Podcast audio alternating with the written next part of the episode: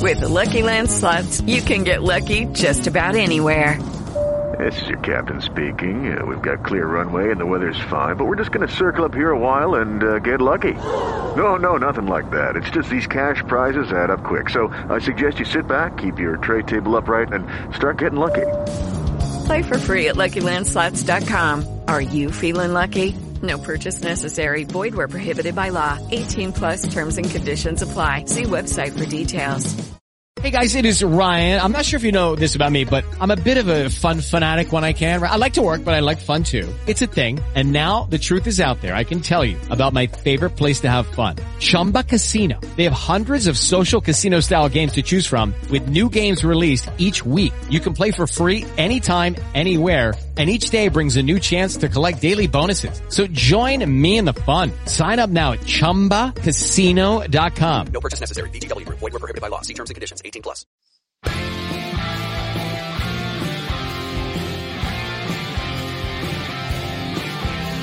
The life of comic fandom can be lonely, but just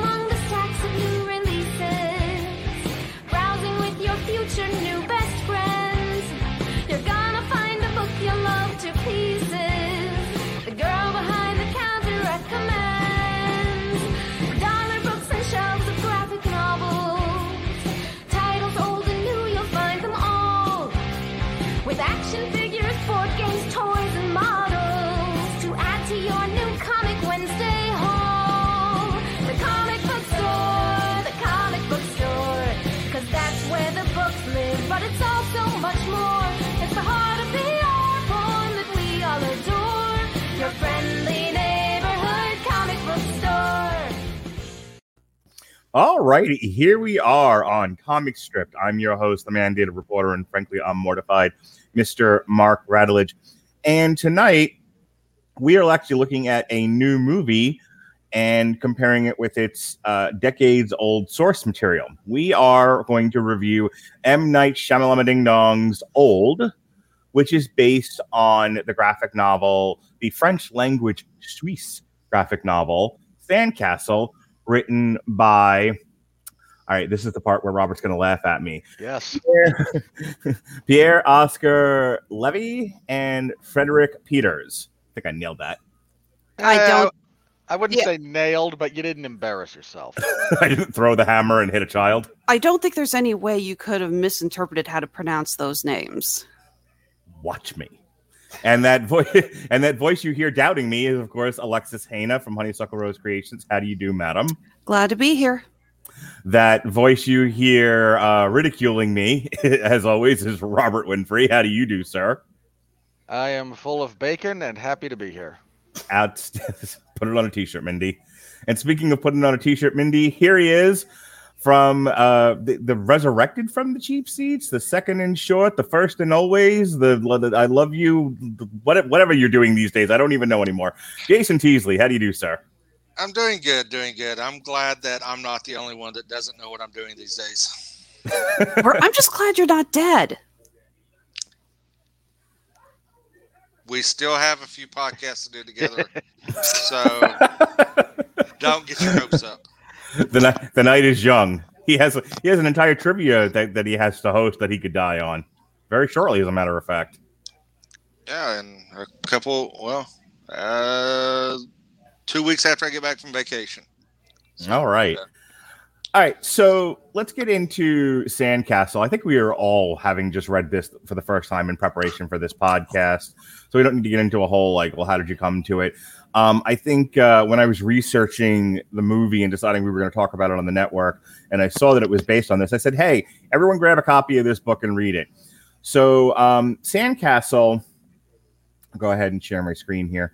Shan- uh, Sandcastle is a book. Uh, about a family uh, and some other folks who find a beach and Uh, while they are on this beach, they start to slowly but surely realize they are aging uh, rapidly. Should we have to Um, put censor bars over this? I don't know. It's art. I don't think so. Yeah, this, But the they're- YouTube they're- algorithm is a bitch, okay? I just want to make sure we don't very- get in trouble. That's very true, but there's plenty of people who have like watch a lot, uh, properly cut up watch alongs with Conan that missed certain scenes and have no problems with it, to the best of my knowledge. So we should be who fine. But knows? Hey, wouldn't be the first time I got blocked on YouTube. Won't Anyway, be the last either. I'm trying not to, kid.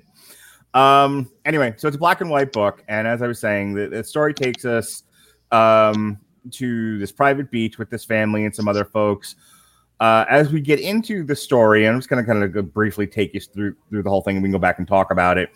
Uh, we have this Algerian uh, Algerian fellow who sees a uh, another young lady, and she's going to go swimming, and then shortly thereafter, she's going to die, and then shortly after that is when the family shows up. And as I said, the first thing they start to notice is that the, ch- uh, the child in the family is growing rapidly, and then another family shows up, and that child is growing rapidly too. There's a lot of discussion throughout the book, and Robert, kind of jump in here if you want uh, to give some more details. Your memory for details better than mine. Um, first, it's it's sort of an open mystery, like what why are the children growing as fast as they are? What what could this be? Is it collective psychosis? Is it this? Is it that? Um, the other thing that's happening here is there's a racial element. We have they find the dead girl, they see the Algerian fellow, and immediately we have a doctor on the older side who's like, clearly he murdered her.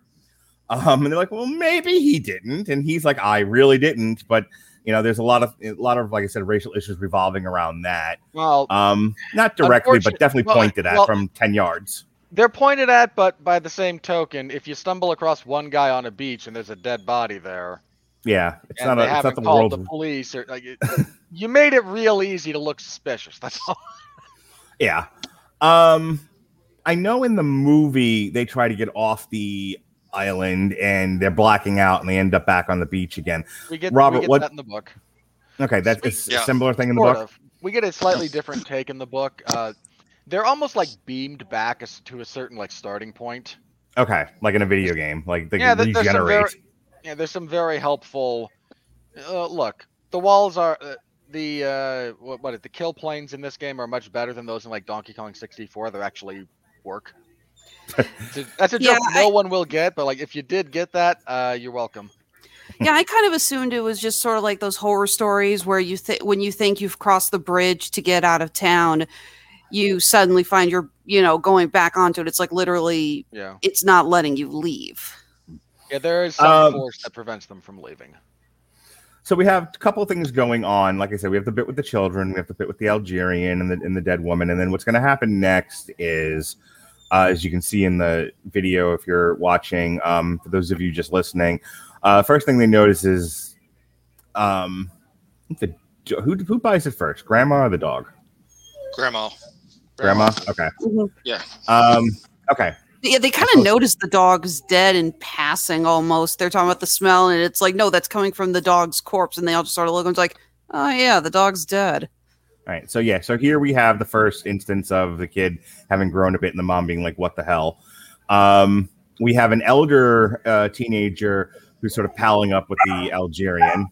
They're making friends. Um, this dead body in the water. Now they've discovered that. Uh, next thing that happens shortly thereafter is stuff I've already explained before. Um,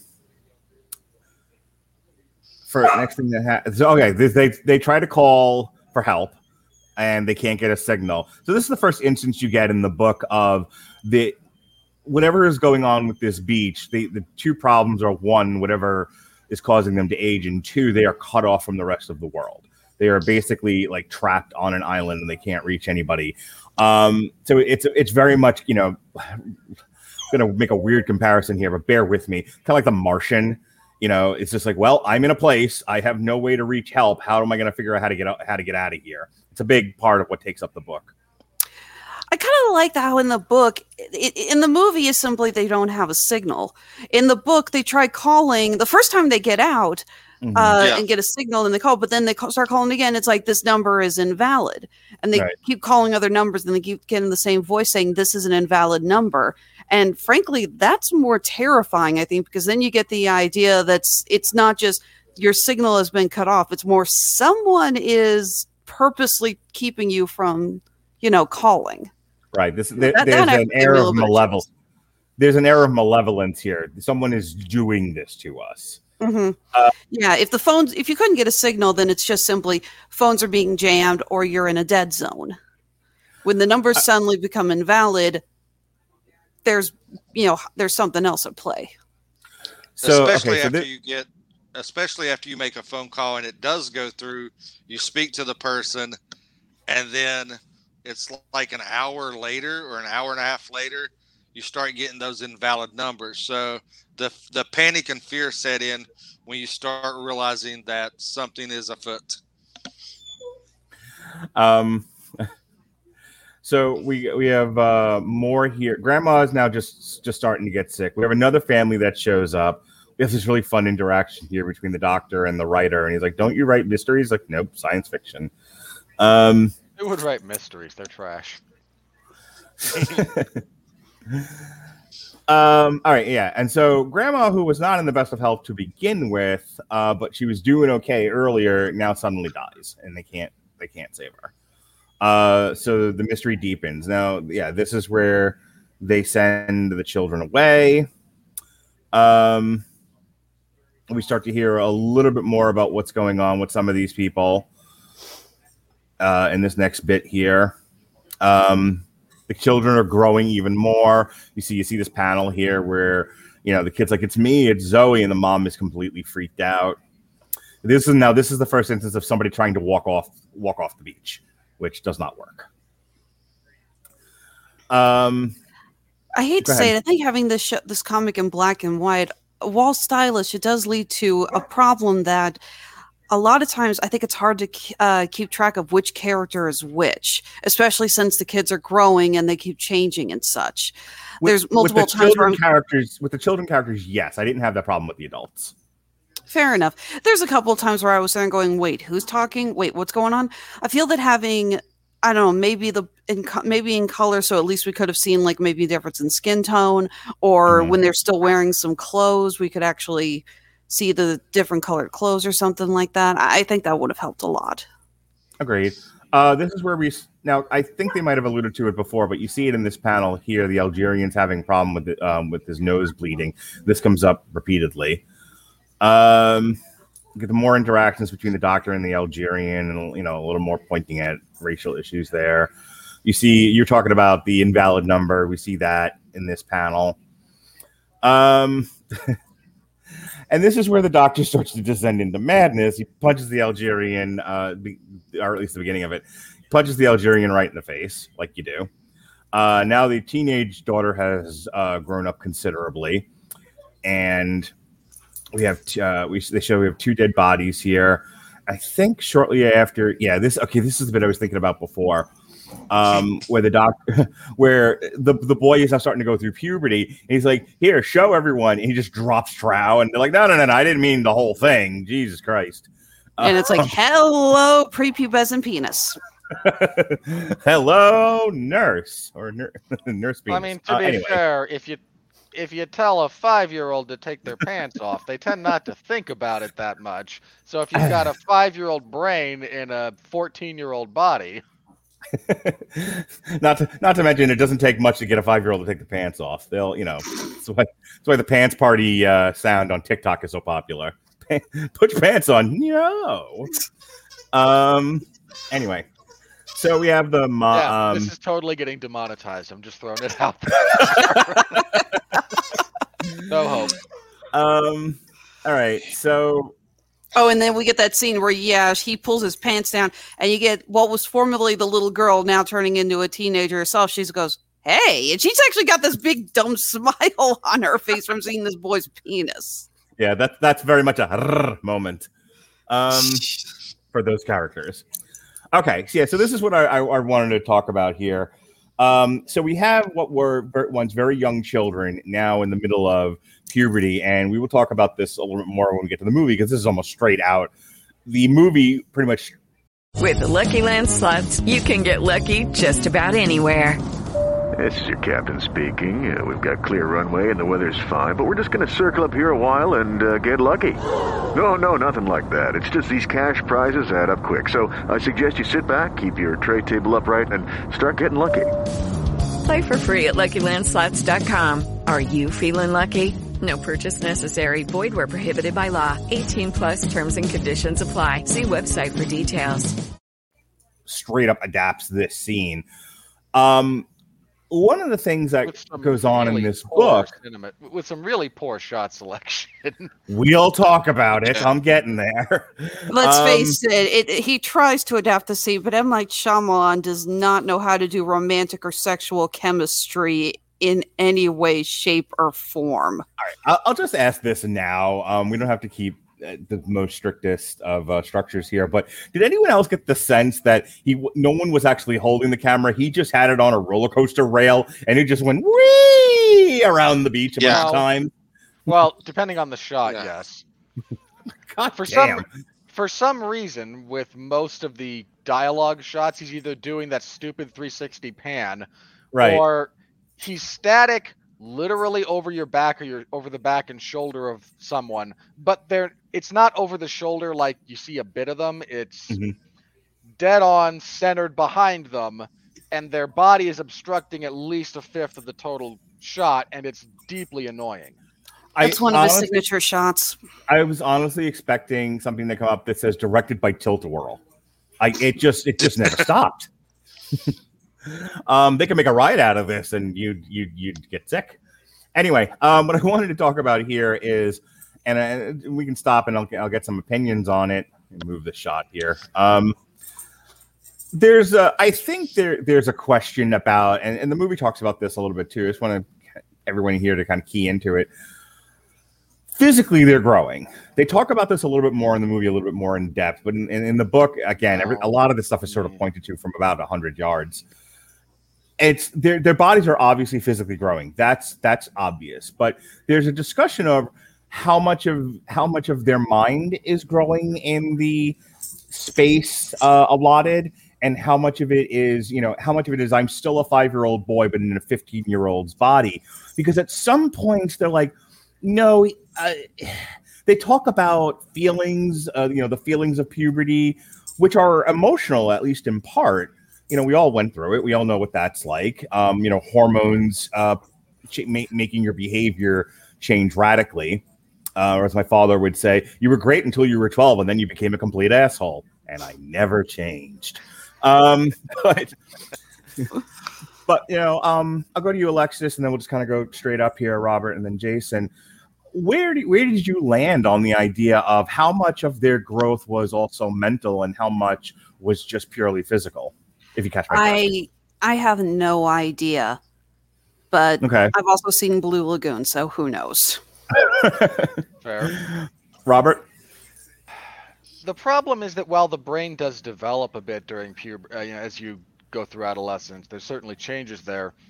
Really, what opens up the wider world of uh, your brain during that period of time is experiential. It's time you spend learning. It's your interactions with people. It's choices you make about media you consume, what you choose, you know, what you choose to read, watch, who you associate with. This all informs all of this. While your brain can, my brain is more developed than a two-year-old's brain but if you if you swapped our uh, if you like swapped consciousness you know, but everything else was the same if you radically accelerate that growth he doesn't get my vocabulary he doesn't get Mhm. my experience he doesn't get my analytical abilities he still might try to stick his hand on a stove all right okay the fact that the capacity is increased is different from having the from having the experiences and the time put in to actually gain all of those. The movie gets around this by having the eight-year-old kid speak like a fifty-year-old man because screw you.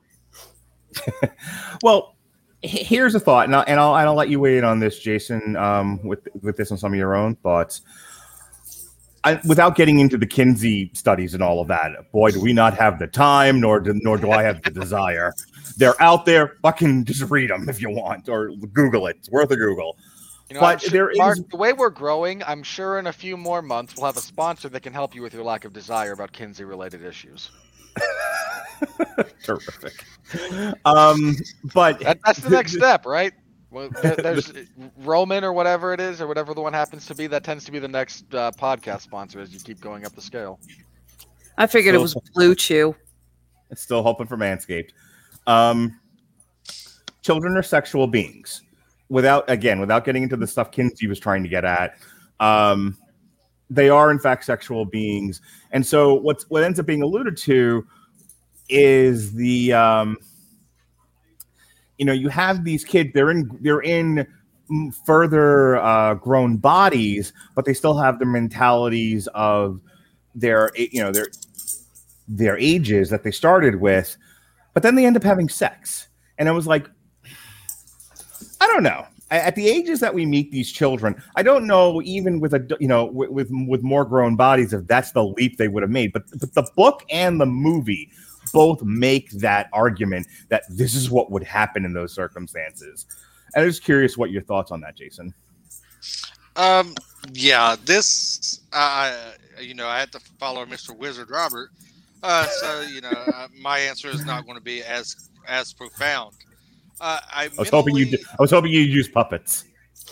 Well, you know, Two then- then words, we more would get- puppets. Uh, speaking of puppets, Team America, uh, fuck yeah, uh, in the archives. But anyway, Plug, um, plug. uh, anyway, I think that it's maybe a, you know, um, nature versus nurture. I mean, you know, as a kid, you may they may have been exposed to it Mm, and just assumed that this is what is meant to be grown up, that this is the natural progression to be quote unquote grown as their Mhm. body changes. So the mentality is there, but it, the perception of the mentality is still in a, in a kid's state of mind, growing and trying to adapt. And, and that's about the easiest way I can put it. Fair enough. Uh, the next bit of this, speaking of sex, we have the teenage Um, now whatever- nearly. Whatever my take on that is worth. The most powerful biological impulse you have is to survive. Mhm. The second most powerful biological impulse you have is to procreate. You're I mean, running up. there. I'm just saying, you, depending on the specific ages. I mean, one of the things about this is the girl in question. This is slightly inverted in the. This is completely, I think, inverted in the movie.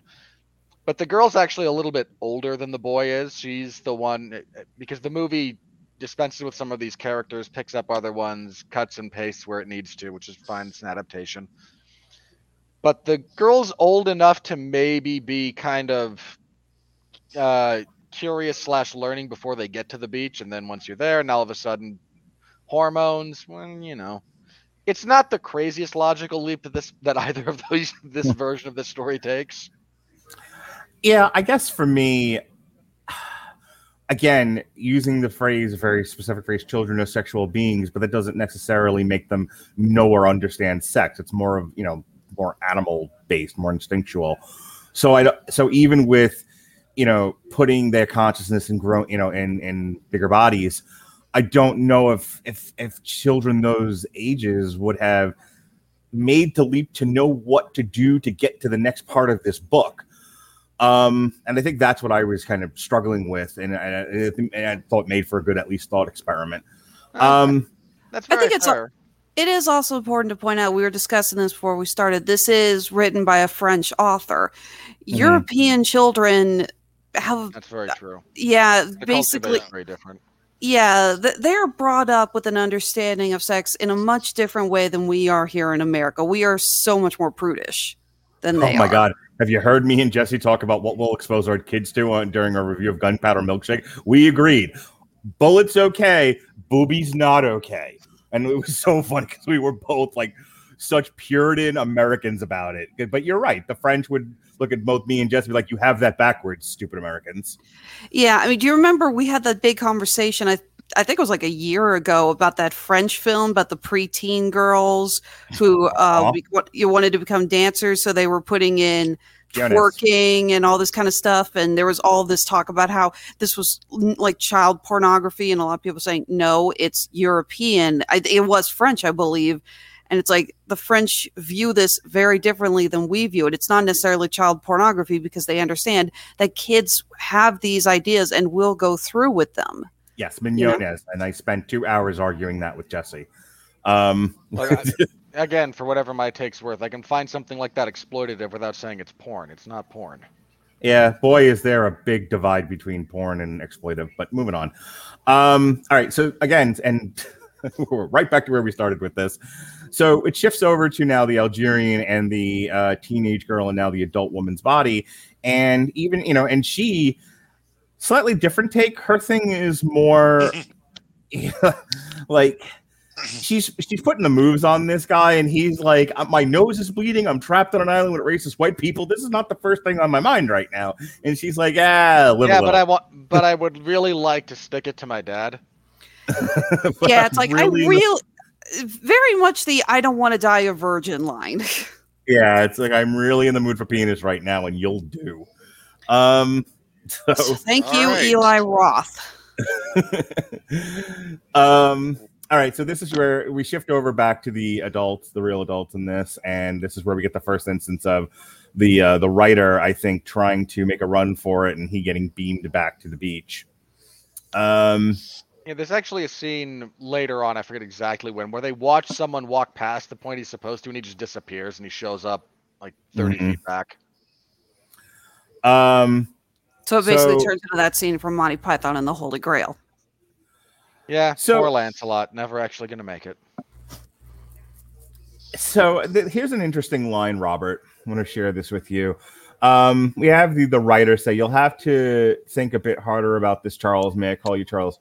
Your arab has undergone the same thing as robert myself the young girl probably did too except that she must have drowned after she, she uh, after being knocked out. We're in a trap here. Every hour is equivalent to a year of our lives i did the calculations based on the age of your children and he goes on to kind of explain it and then shortly after this he starts like like positing possible explanations for this. Um, here it is. Uh, we could be having a sort of collective hallucination brought on by some kind of drug that we've been exposed to either deliberately or by accident. On the other hand, I also thought that a prototype of some chemical could have escaped, one that made us a thousand times faster. Truly, I mean it. Some kind of stupid mistake, a cosmetic lab looking for anti aging products. Don't you think it's a perfect spot for a fountain of youth? And everyone's just looking at him like, what the fuck, man? like, he's just, like and I and I love this because there's always like one guy like I understand we're in deadly peril, but I really want to know why. like, and no one gives a shit why. They just want out. But this guy's like, let me figure out the puzzle box here. I'm really interested in what's going on with this. Um, I just thought that was fascinating, and I wanted to get your quick opinion on it. Well, yeah, there's always someone who wants to do that in these stories, and there's a good chunk of people like that in real life, so it's not exactly the biggest stretch of the imagination. hmm More, I think what amuses me more is he presents these theory. This is part of what they're doing. He's not just ex- he's not just spouting off extemporaneously. hmm They're like, okay, something bad is going on here. We do need some kind of solution. And he starts going through his list of, okay, so what could this be? And everyone looks at him like he's insane. And I really just wanted a bit where he goes, We're all aging at this stupidly accelerated rate, and I'm the crazy one. It, is really time to abandon your notions of reality to a certain degree, and let's try and figure out. Yeah, something crazy's going on, something beyond the norm, beyond the pale that n- makes no sense. Mm-hmm. And when I suggest solutions that, ma- when I suggest causes that make no sense, you really shouldn't look at me that funny. Um, next part, Doctor Grandpa is just fed up with the whole thing, and he's gonna go. He's gonna. He, everyone else has failed to get off the island. He's gonna figure it out. Very, uh, very typical here. Uh, we go back to the kids. They've had sex. They're talking. Um, that's what this bit's all about here. Then the dog dies. That's the next thing that happens. Um, and this is where things start to go downhill pretty fast. With the Lucky Land slots, you can get lucky just about anywhere. This is your captain speaking. Uh, we've got clear runway and the weather's fine, but we're just going to circle up here a while and uh, get lucky. No, no, nothing like that. It's just these cash prizes add up quick. So I suggest you sit back, keep your tray table upright, and start getting lucky. Play for free at LuckyLandSlots.com. Are you feeling lucky? No purchase necessary. Void where prohibited by law. 18 plus terms and conditions apply. See website for details. It is Ryan here, and I have a question for you. What do you do when you win? Like, are you a fist pumper? A woohooer, a hand clapper, a high fiver. I kind of like the high five, but if you want to hone in on those winning moves, check out Chumba Casino. At ChumbaCasino.com, choose from hundreds of social casino style games for your chance to redeem serious cash prizes. There are new game releases weekly, plus free daily bonuses. So don't wait. Start having the most fun ever at ChumbaCasino.com. No purchase necessary. VGW Group. Void were prohibited by law. See terms and conditions. 18 plus. What was that, Robert? There's some personal crises that go on. Yeah. Um, we go back to so, and this gets dealt with somewhat in the movie, not nearly the same though. It's you know very drastic interpret different interpretations of this next bit. Um, here, the girl and the Algerian figure start to think, well, maybe if we can't get a, get off the beach, um, by going through the water, going around the cove, let's just try going up the rock face. It's so funny because the he's like, but there's brambles, and she's like, ugh, I picked the pussiest guys. Um, so they're gonna try to climb the rock face to get out. They they can't, and they realize there's no getting off this beach, so they end up just like having sex because what else are you gonna do? Um. Uh, okay, so the next bit is so the kids had sex, and now the little girl's pregnant, and everyone's freaking out about it. Because well, Um, everything's going faster, so this ain't gonna take Right. long. Yeah, I think sure. Okay, and now that now Grandpa Doctor he starts to like have like dementia here, and so he of course attacks I- the Algerian. I think specifically he had Alzheimer's. I might be mis- I might be misremembering, but I think Alzheimer's in the book, uh, Yes. schizophrenia in the film. Yeah. Uh, no, I didn't think it was schizo. I think I think in- in one case it was first of all Alzheimer's and dementia is kind of part of the same Venn diagram. Schizophrenia is I a only, whole other thing. I only, no, no, I, I'm aware. I only bring up the, I only bring that up because it's specifically mentioned in the book that it was Alzheimer's. And yeah, Okay. in the movie, he's a, in the movie, he's a schizophrenic. They, they that- do away. I didn't think he. I didn't think he was. I thought that was also Yeah, there's a- dementia. no, no, no. No, There's a, li- in. there- there's a No. line at the end where No. one of the scientists is, uh, Yeah, they say like, don't mix lo- up the schizophrenics with. ev- They're talking about don't put the mental health people in with the medical uh, people, and they specifically talk about schizophrenia. But I didn't think they were Because- pointing to the doctor. because no, no, no. Because your violent schizophrenic cost us the ability to analyze data from our blood clotting patient in this in this group. He- referencing the doctor killing the rapper who was clearly the blood clot guy. Okay, see that went right past. Good, good call, guys. I went right past me. I God, that's a weird interpretation of schizophrenia. Then, It- oh, Um, it's, it's why horribly catch it. incorrect. Yeah. Like it- it's not right. It's Yeah, that was- the that's rough, man. Um, Yeah, I assume Andre and I both assumed it was dementia until that line. yeah, and that's why that's why I, that's why it didn't click with me because Yeah. one, not not what schizophrenia looks like. Number two, with I I thought they were just talking in general. Um, that that, that whole end bit moves so fast, but we'll get there so as I can wrap up the, the comic portion here. The girl gives birth. Um, doc, Grandpa Doctor's really starting to lose it. Everyone's starting to go down fast. The book, like I said, we're we're into the part of the book where things are really falling apart here.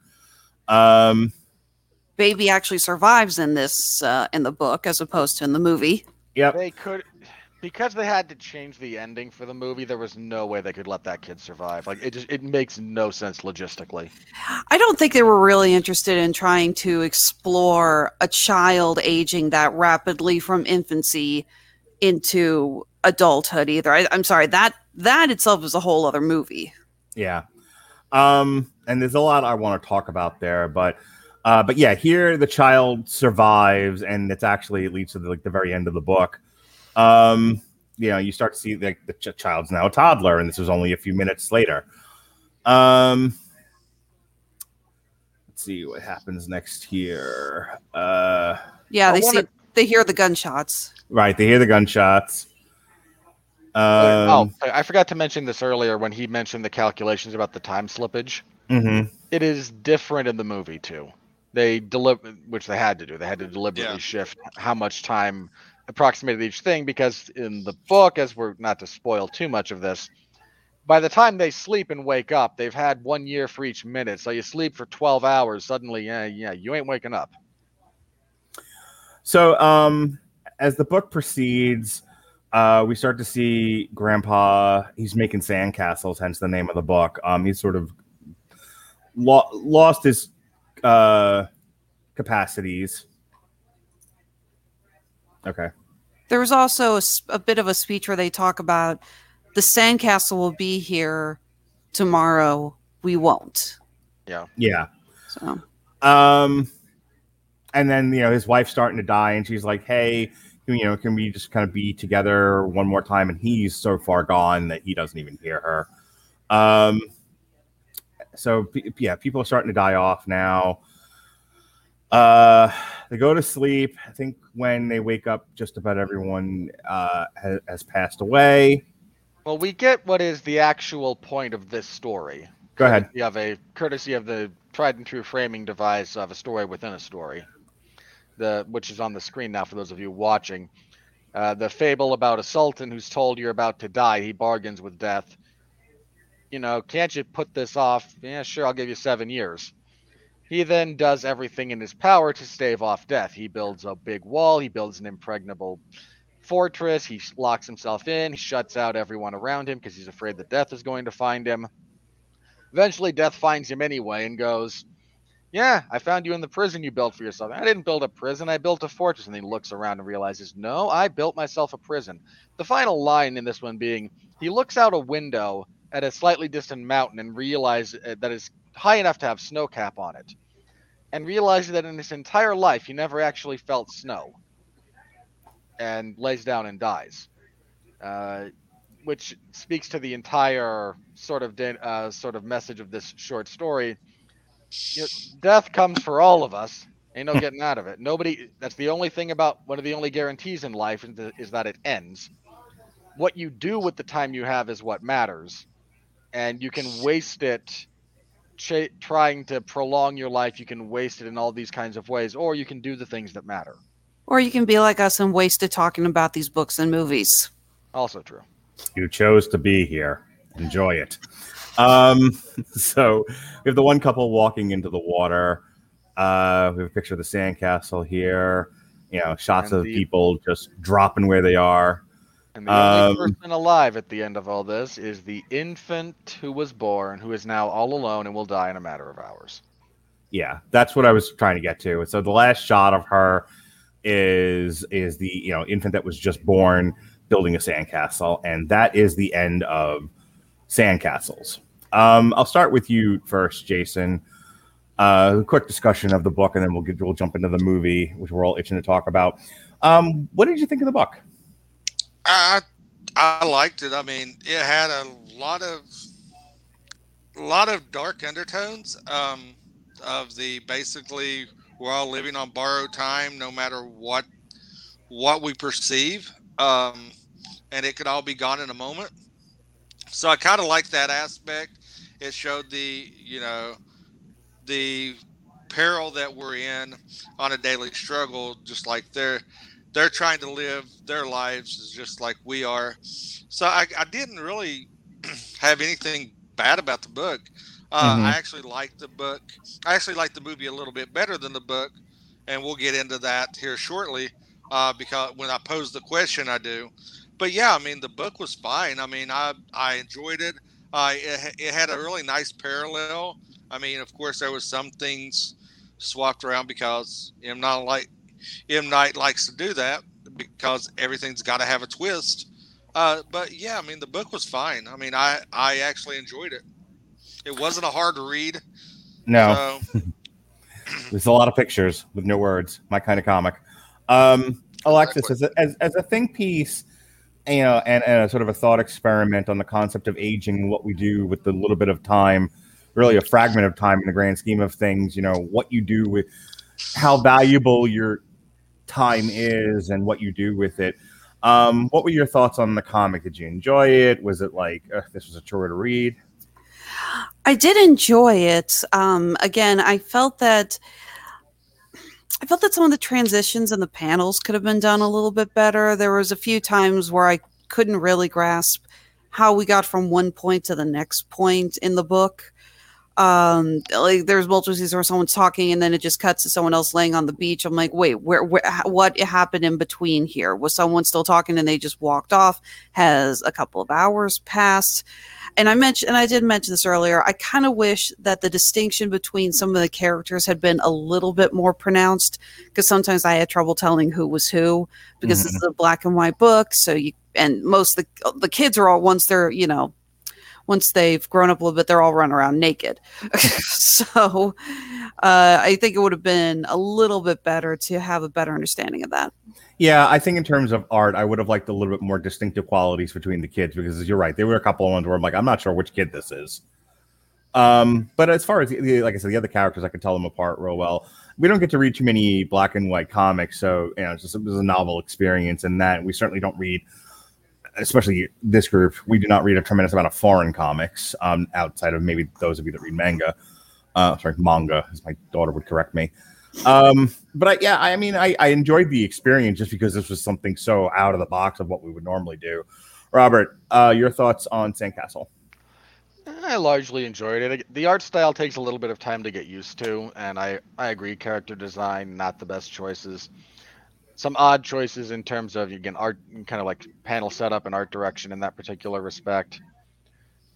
But feel- as as a little bit of a think piece, you know, uh, an uh, an exposition, uh, not exposition, but uh, a thing that expounds a bit on the aging process, the inevitable, the inevitability of all of our deaths, the mortality, what we choose to do with the time we have, et cetera, et cetera.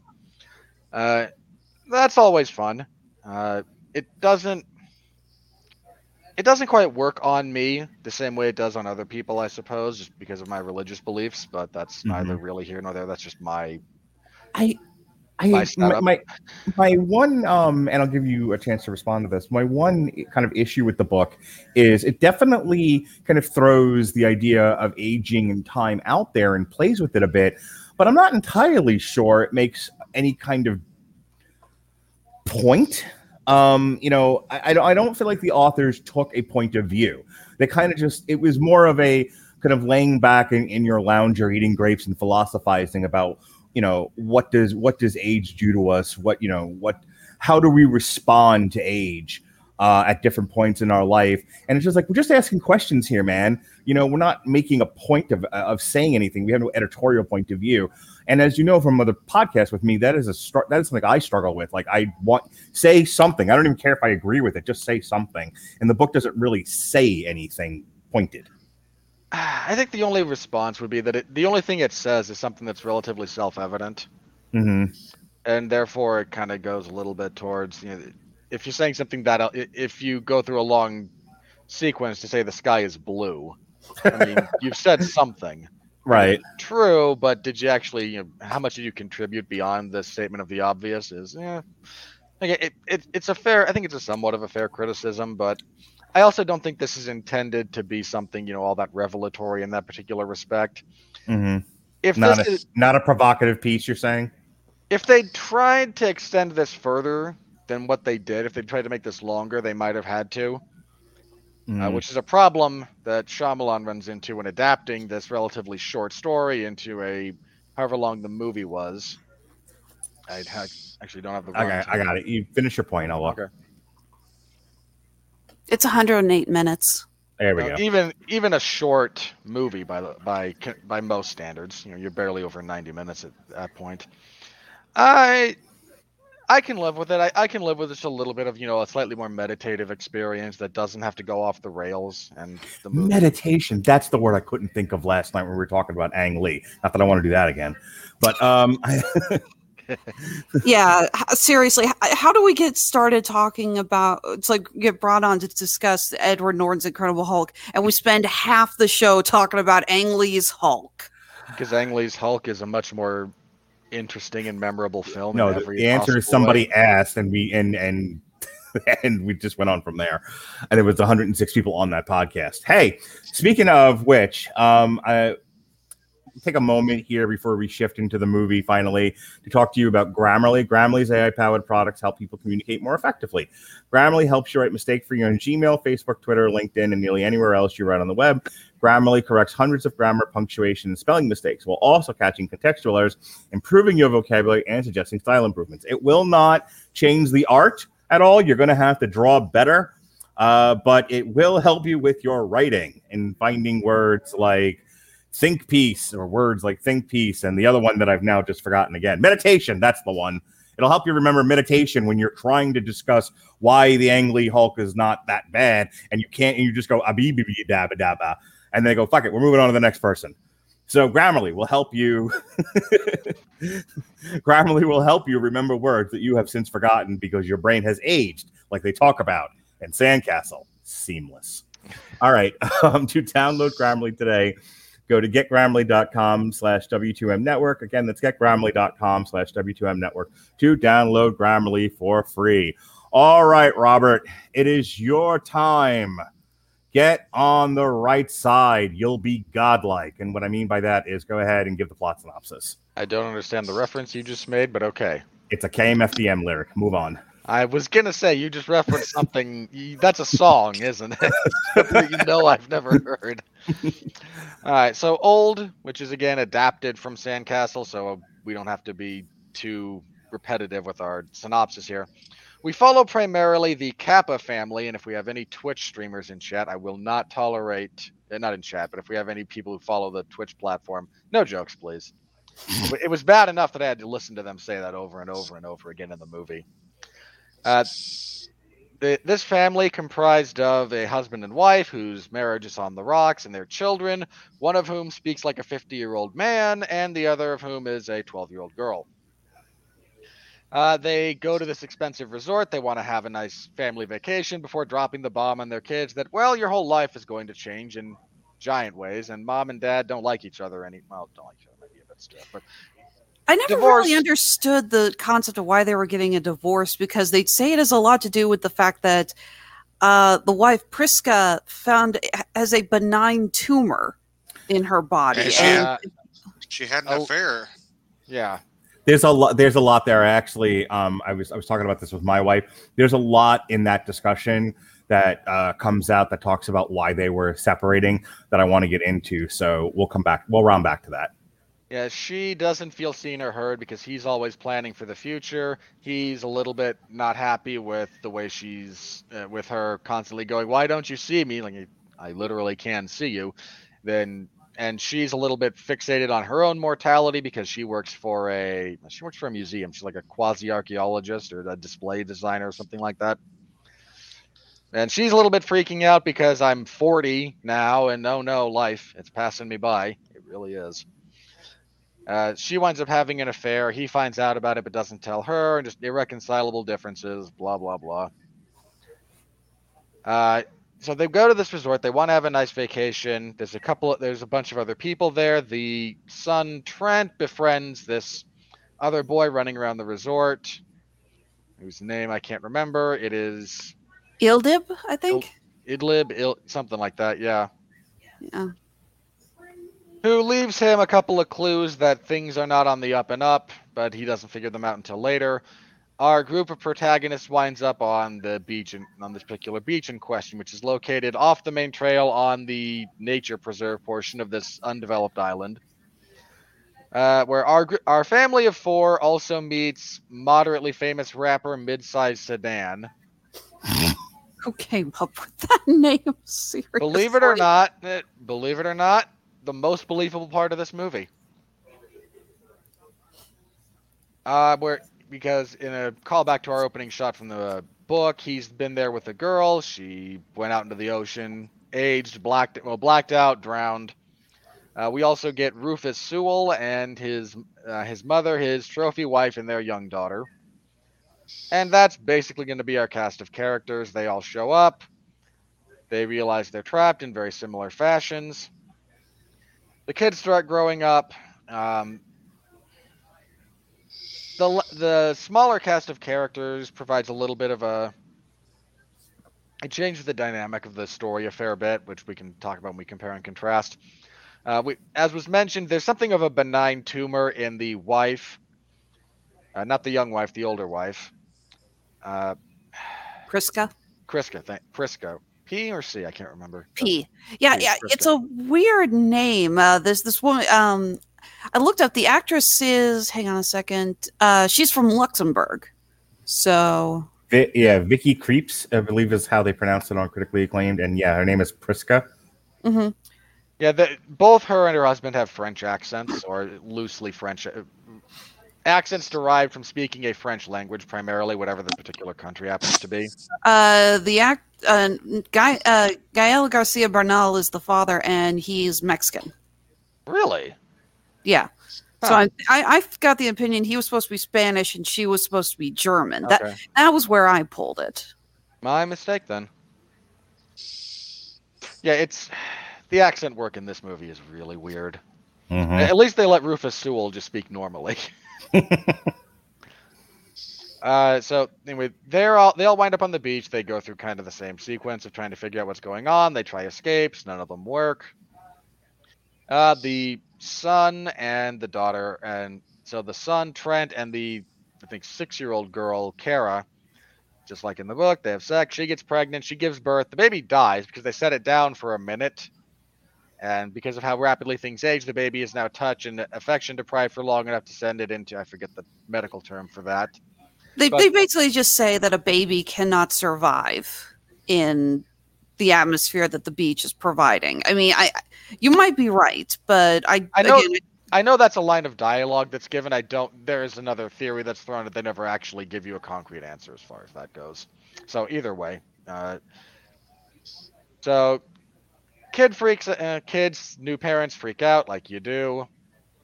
There's a slight difference in that in the graphic novel uh, in the comic. Dead things don't age. It only works on living tissue, which is actually something they say in this particular movie. That's why their hair and their fingernails don't grow. But then, as soon as something dies, it decomposes unnaturally quickly. So there's a giant lack of consistency. Shock of shocks in a Shyamalan movie, I suppose.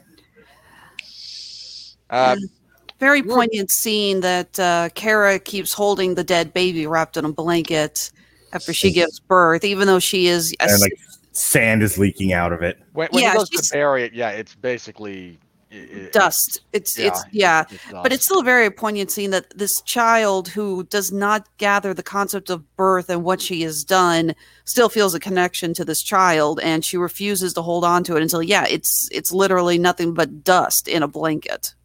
There's a, f- not to get too far into my thoughts on the movie. There's some, there is some good stuff in that film. There really is. There's other problems, but uh, so anyway, people start dying. Uh, some from just old age.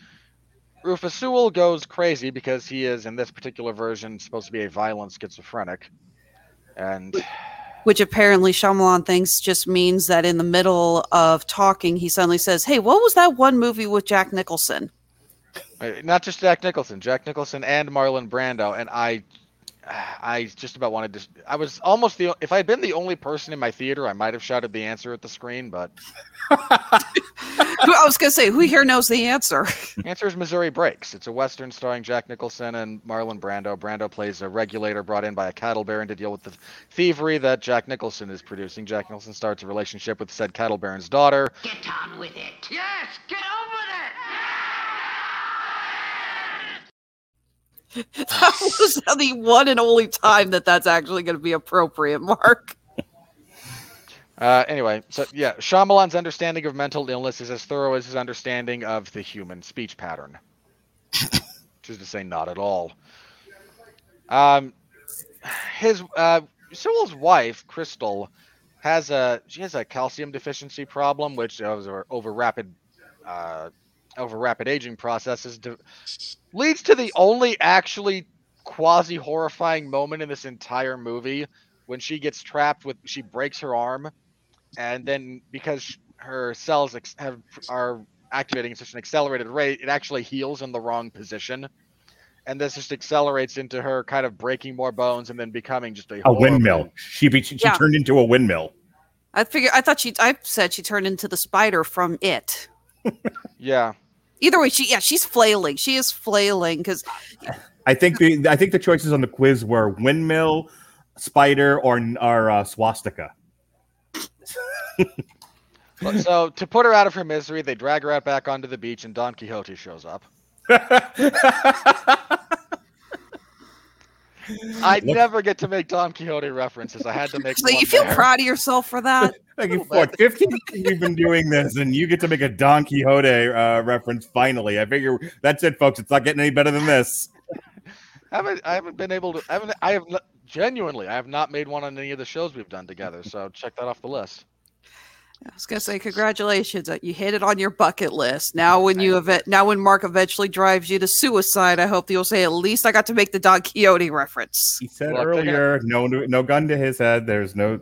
I'm not driving him anywhere. I'm in the back seat throwing popcorn at his head. Look, you're gonna ask me to quit before you drive me to suicide. We both know that. anyway, uh, Mark so- doesn't ask anyone to quit. Just wait. anyway, Sewell's uh, condition still deteriorates. He's eventually cut by a rusted knife. The theory being that this would rapidly create uh, an infection and spread up his arm and kill him. Not at all understanding. Shyamalan clearly does not understand how tetanus works either. Still a creepy scene. It wasn't the. It wasn't the. Wasn't We're the so- best iteration of that particular. so close. I know. In, in my opinion, there's two actually legit scare scenes. One's the scene you mentioned with Chrystal, uh, with the calcium deficiency breaking her bones. The other is when Maddox walks into the ocean. She's kind of having a little bit of a mental breakdown, trying to figure out what's going on. And earlier, um, the one of the other uh, Aaron. Jared, yeah, who I swear to God, what was with some of the dialogue they gave him earlier in the film, um, had said that he was going to try to swim around uh, the shoals to get to Mhm. another part of the island, and that he used to be on the swim team. So he goes, and they hadn't seen him in a while, and she's just sort of standing in the ocean, and his body floats up to her, and she starts. That and the scene with Chrystal were the two legit scary scenes in this movie. So they all wind up. So they're. So that deals with the doctor and his wife and his. Oh, his daughter Kara tries to climb the cliffs to get out, and right near the top, blacks out, falls to her death because. Yeah, this isn't a case of we can't leave because there's some kind of magical force driving us back. Apparently, the cliffs that they have to pass through emit some kind of pressure. Well, their explanation for this, God help me, Shyamalan studied at the George Lucas School of Film Writing. It, it, really is painful. Their logic here is that there's some kind of mineral uh, in the rocks that are around the beach, and exposure to it causes you to age rapidly. The problem is that this this effect on your cells is a little bit their metaphor, which is not actually scientific, which is not all that accurate to the best of my knowledge. But the metaphor is this is like being deep sea diving, and when we try to leave quickly, it's like trying to escalate without properly. It's like trying to uh, decompress too rapidly. So if we go slowly, we can acclimate ourselves and we can get through this. But when we go too quickly, it winds up causing us to black out uh, and return to a more hospitable environment for our bodies now. All right, so getting to the end. So getting to the end, uh, the parents Judy was boring. Hello. Then Judy discovered ChumbaCasino.com. It's my little escape. Now Judy's the life of the party. Oh, baby, Mama's bringing home the bacon. Whoa, take it easy, Judy. The Chumba life is for everybody. So go to ChumbaCasino.com and play over 100 casino-style games. Join today and play for free for your chance to redeem some serious prizes. ChumbaCasino.com. No purchase necessary. Void where prohibited by law. 18 plus terms and conditions apply. See website for details. With the Lucky Land slots, you can get lucky just about anywhere. This is your captain speaking. Uh, we've got clear runway and the weather's fine, but we're just going to circle up here a while and uh, get lucky.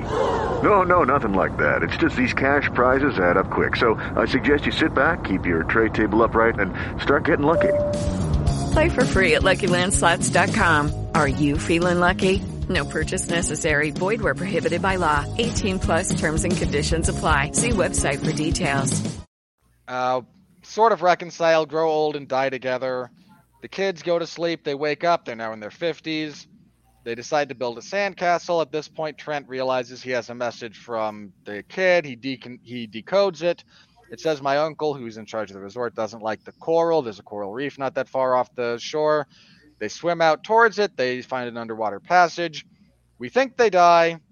We cut to M Night Shyamalan's cameo and well, his own role in the movie because he always casts himself in some sort of capacity.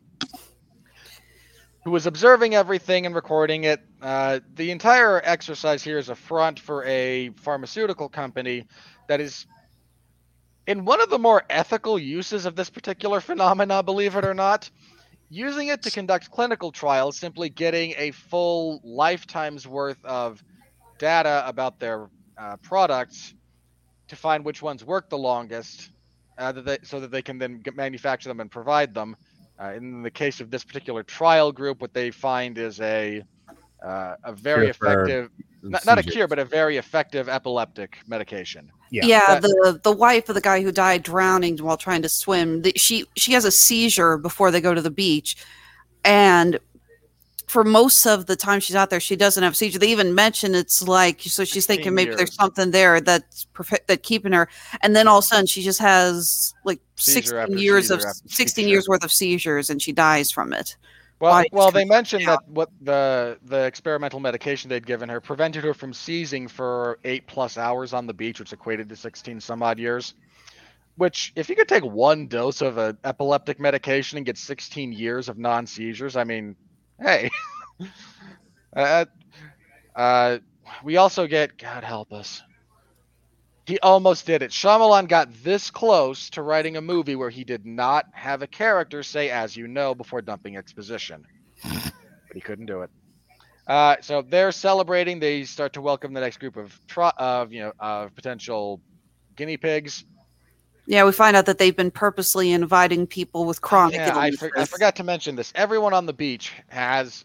There's at least one person in every group that has some kind of serious medical condition that they're going. They're basically being again drug trial lab rats for. and Uh, everyone but- who goes with them is just collateral damage. Yeah, sorry about your damn luck. Yeah, the rapper has a blood clotting disease. A Rufus Sewell has hemophilia. Technically speaking, his wife and her calcium issue might have been uh, is something that you might be able to consider. The wife has this tumor. Uh, I think that was it. Uh, the epileptic and the, epi- uh, the epileptic wife. Uh, I, I, I think uh, the uh, the husband guy had something, but I don't remember what. might have. I'd have. I'd have to rewatch the movie. I don't recall off the top of my head. Yeah, I think they mentioned that everyone else does have something, uh, but it's not prominent enough. So, wrapping up. So, as we're getting towards our conclusion, the kid, the you know, fifty-year-old children, show up and deliver a list of all the names of all the of a whole series of trials that had been done uh, to a police officer who's there. They expose what's going on. They then get airlifted out to go live with their aunt. They pull the mask off the guy, and he says, "If it wasn't for you darn kids, I would have gotten away with it." Yeah. There is something good. I like the idea that they don't immediately pull off. It's like you're making people age. The book that one of the previous trial members had written down the names and addresses of everyone he had been there, and I'm assuming he was with a pretty large group. They hand it to the cop, and the cop is able to figure out that everyone on the list is from a missing persons case, and that's enough to open the investigation. I actually like that. It's not just, oh my god, you have to look at this. It's like, no, there is something else here. We need to investigate and that leads to it. It was Again, I thought that was actually good writing. It was all very convenient. Um, yeah, go ahead, Robert. Well, of course, up. it's convenient. Uh, anyway, they fly off on a helicopter, uncertain about their futures, etc. It's um, All right, Jason. I know you've been waiting a while patiently. Go ahead and um, I know there were. I know there's a point about the uh, the the pharmaceutical trial that you wanted to talk about. We're going to get there, but let's just first talk. Let, let's just first talk about the actual film craft of, of the movie, so we can get that done, and then we can kind of do a philosophical discussion over that part of it. Go ahead. Uh, yeah, I mean, I, I'm I actually thought that this was one of his better movies. Um, surprisingly, actually, uh, I went into it did didn't have high expectations due to you know his track record as of late. Uh, he has a lot of hit and misses. Uh, the the cinematography was, ooh, like you mentioned earlier, might as well have been uh, done on a tilt a whirl because the framing of a lot of shots took you out of the suspense um, of the moment uh, that they were building to, and it felt really flat. But as you know, we've all talked. The biggest thing that his movies lack is dialogue. The the dialogue in his movies suffer tremendously, uh, and I think that that really takes takes you out of the movie because the suspense that is built. Then you have this really cheesy, really ham-handed,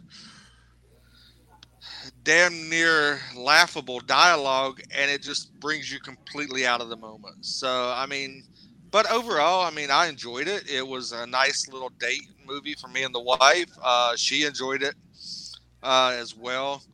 Uh, but of course, one of her favorite um, movies by him is actually um, what is it? The the 1800s one that is ridiculous. The Village. Yes, that is one of her favorite movies by him. So I don't put uh, very much faith in her her her movie. She doesn't get a vote. Expertise. Yeah. She fa- she she she fails the the vote test. Once once she mentioned that, I, I you know I started looking into online lawyers to file for divorce. um, uh, but yeah, I mean, it was fine. It was like like I said. I I mean, reading the book afterwards, I think kind of kind of took me changed my opinion of the movie in itself because the book did some things a, a hundred times better than the movie did uh, because it's like he he's forcing a lot of the scenes uh, where the the book kind of fleshed him out a little bit. But like I said, fun date movie. Didn't really hate it. Uh, wasn't demanding my money back or anything, even though I got in for free. So yeah, I mean, it, it was fine. In Mark's words. All right, there are three things I want to say, and then I will. Uh, I'll go to you, Alexis, and then we'll have Robert back clean up on just the craft part of this. And I don't want to repeat the stuff that that Jason already said. So um, I'm not going to get into the weird camera work here. I'm sure you guys will also touch on it.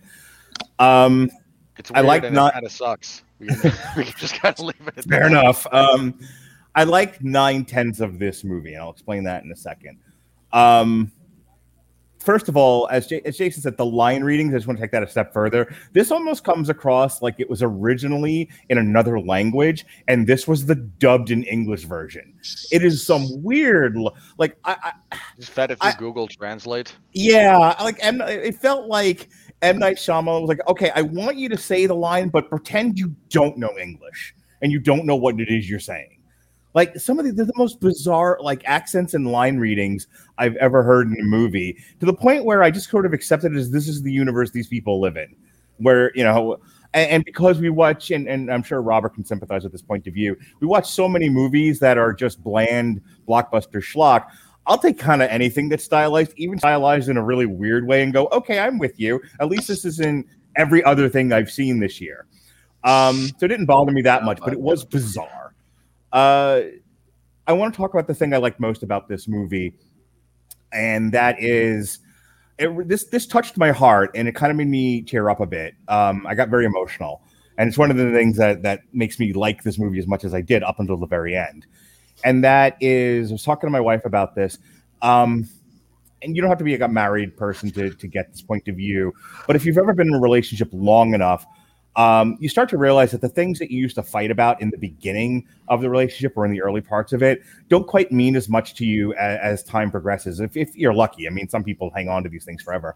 But the point that I'm, I'm getting to is they start off the movie where, you know, and I definitely related to this, you know, somebody with a debilitating disease and how it can affect your partner, how it affects you, how it changes the way you you view the world, how the how it changes the way you behave uh, around people around the people in your life. I very much related to um, Prisca's struggle. Uh, she handles it not great, um, but I sympathized with that, and I, you know, I, then I sympathized with her husband. You know, his reaction to it, like, well, this isn't going to work out. Then you you've th- this disease has taken to you to a place that I can't follow, and we can't fix this. But then, because of the conceit of the movie, where time moves so rapidly, they get to a place where they look back and go, "I don't even know what the fuck we were fighting." And he literally says, "I don't even know what we were fighting for anymore, or why I was mad." And like that's so true. That's that that resonated with me so much that you can look back at the things you used to make a big deal about and realize they're not as nearly as important. Um, you know, it's important that you, you know, you love the person that you're with and you know, you build a life with that person and you don't reflect on sort of the insignificant stuff that you used to think was a bigger deal than it really is. The fact that the movie talks about that, and I thought so in a very eloquent way, that whole scene where they're on the beach and he looks at her and says, I don't even know what I was mad about. I was like, oh, that touches and breaks my heart all at the same time. And then shortly thereafter, he dies. And I'll tell you, it was the most emotionally resonant part of the movie because then what follows is she walks to the water, doesn't make it, and she dies. And these kids that might have been in like middle-aged bodies are still very much children, and they're alone on this beach in this horrible situation. And I'm like, wow, that's so impactful. And you know, the movie, the, the book ends with the little toddler building sandcastles, and then we sort of, you know, we back back out, and that's the end of the book. And I'm like, that's that's an impactful ending for me. And I thought that's where they were going with the movie. And I'm like, oh, he's like, let's build a sandcastle together. And they go and they do. And had M. Night Shyamalan had any kind of restraint, and ju- any ability to self-edit, and just that was the end of the movie. And I understand some he, that might have been the thought. And there's probably notes going, "You can't end a Hollywood movie this way, you asshole. You you have to do something." I'd have been like, "Okay, I get it."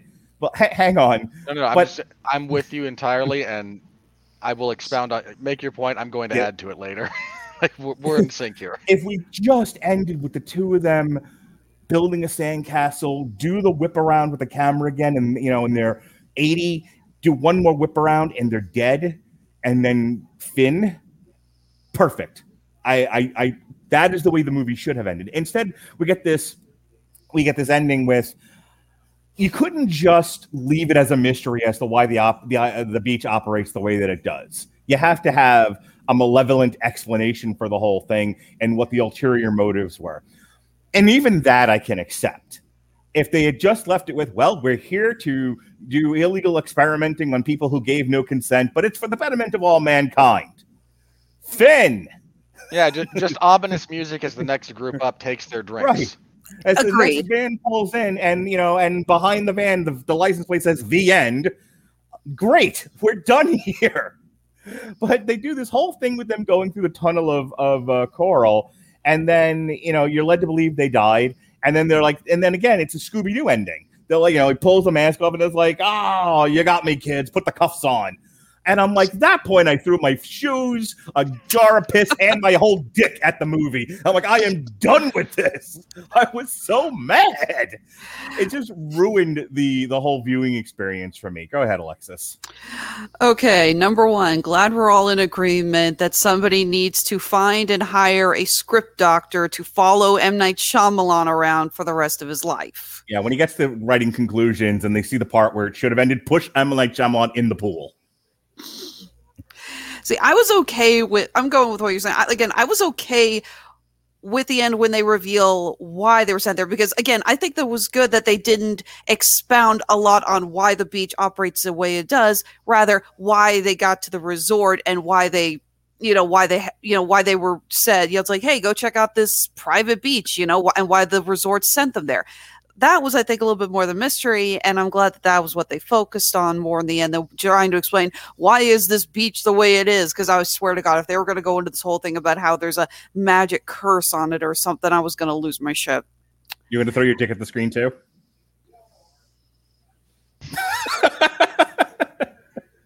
Moving on. thank you mark if you were o- okay for anyone only listening to the audio version, please go to the YouTube channel. look up just to see Alexis's face when Mike said that. It's worth it. she, she turned into Krusty the Clown doing the yeah, but it's on Fox face. uh yeah there are some really good things in this movie and some really creative ideas but there was so much that held it back. And i'm sorry jason the whole like it's not the worst of his films it's like saying well tom cruise isn't the tallest midget in the world.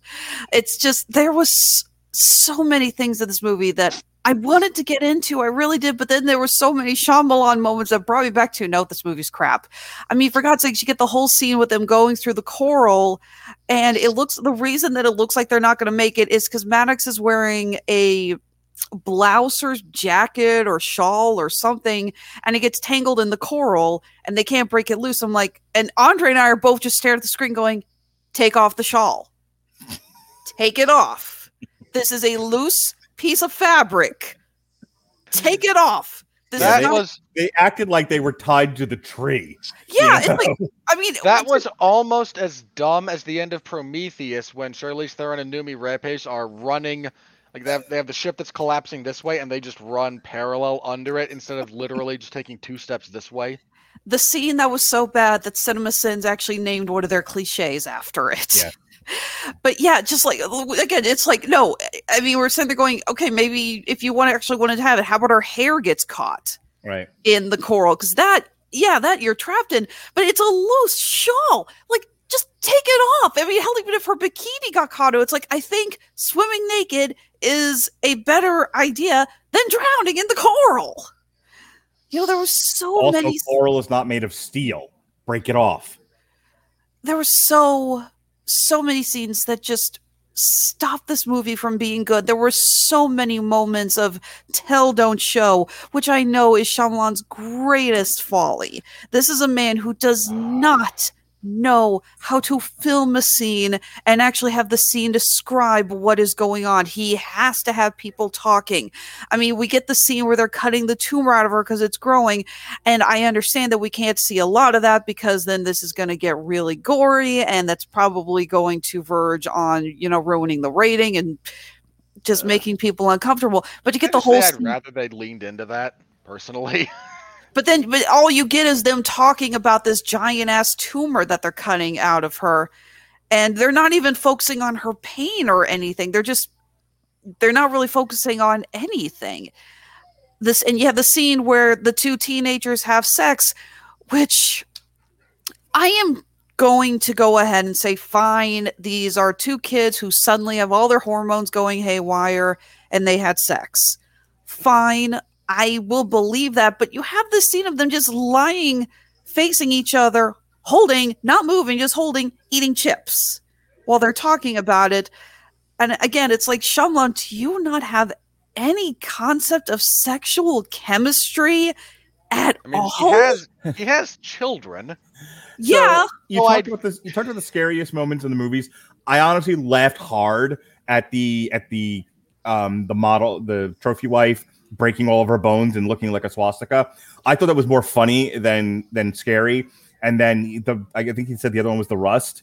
And again, I laughed at it. The, you know what the most horrifying thing in this movie was, for me was her eating pasta salad. Gross, yuck. Like, I said the I said literally the like, rust scene. "Ah."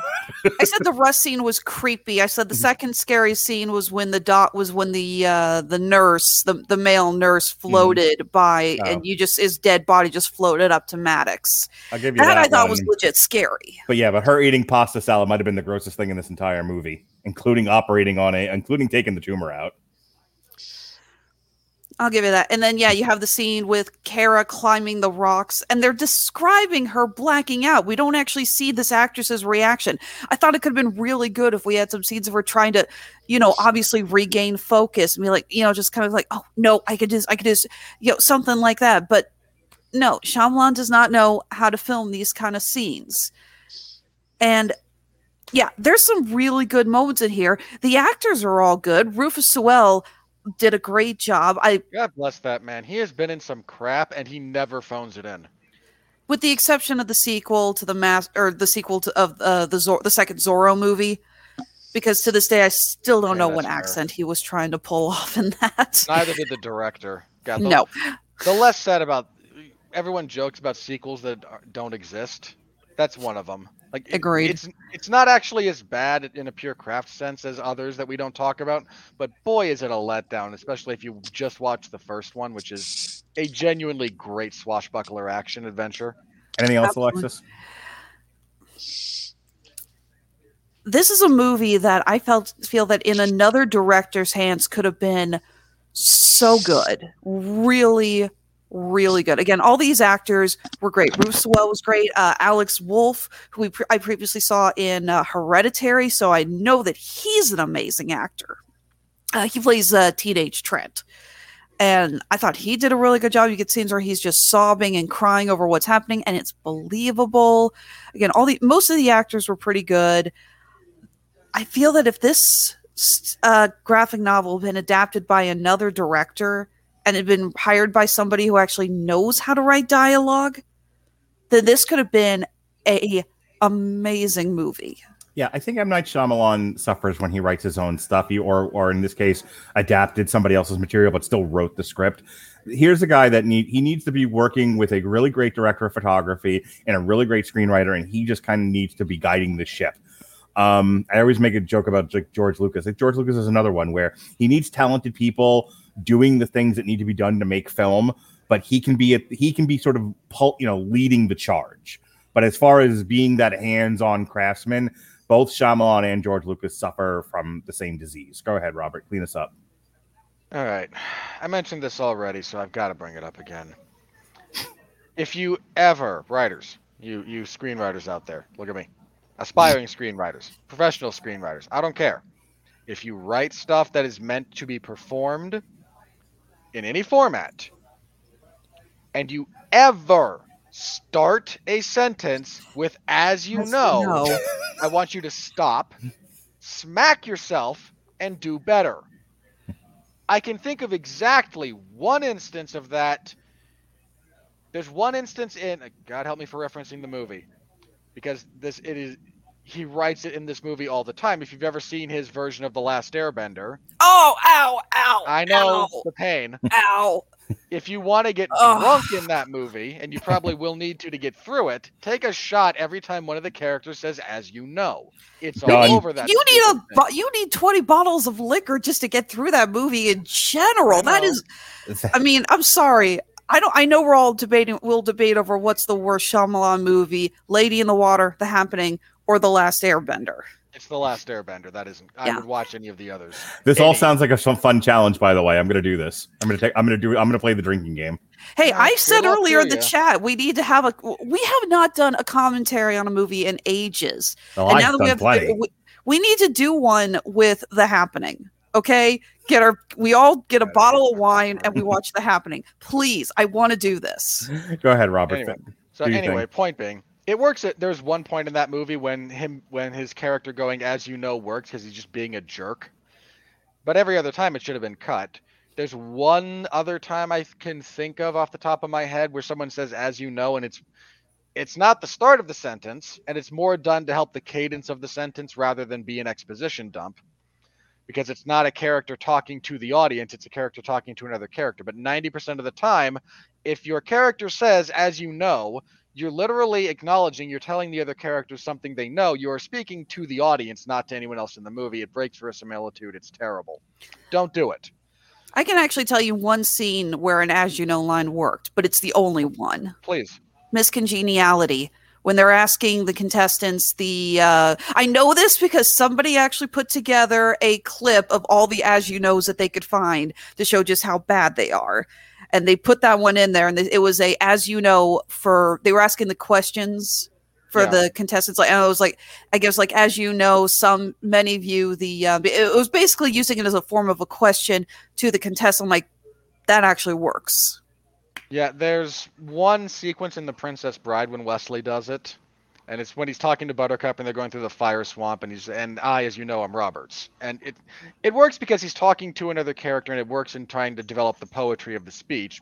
It's not at all necessary, and of course the audience knows everything that he's saying as well, so it it's But not that's as much not of an starting off- No. That's not starting it off. That's more just laying the groundwork to Yeah. connect the dots between two trains of thought. That's not mentioning Yeah. it. That's just like, and that brings us to point B. It Yeah. does. What else, Robert? So point so point being, don't do that. Any of you, just don't. Um, Jason, are you okay? You're muted. Go ahead, Robert. Just keep going. Okay. All right, I'll be quick. I wish this thing had leaned more into the body horror, honestly. Like, I'd much rather there had been more stuff that was scary because Shyamalan's way of drawing this whole thing out was to try and shoehorn horror elements into it, which is not the worst idea in the world given the premise, but you also cut down drastically on the cast, which means it just doesn't it doesn't quite flow. There's a bunch of sequences when I'd rather we stop the trolley and just let the camera sit still and let us be scared of what's happening. But uh, he doesn't, which again I find to be a bit of a missed opportunity. I thought I was having vertigo at one point. You might have. It might have induced something. Maybe there was an after effect like they have in the caves. this it's a shame that Shyamalan's the one that adapted this because the man is too constrained by his own excesses and his own stylistic proclivities. In other hands, this would have been a much better movie. By the same token, in other hands, this would have been a much worse movie. So what we get is something that's a little bit 50-50. There's some genuinely moving stuff. I'm completely with you about the scene on the beach or the scene when the poor kid moves his the decaying body of his child and just ashes fall out. Like that if that doesn't if you don't feel something at that, then you've got a you're more dead inside than I am, as I'm fond of saying. More dead inside than the baby. Yeah. Hang on.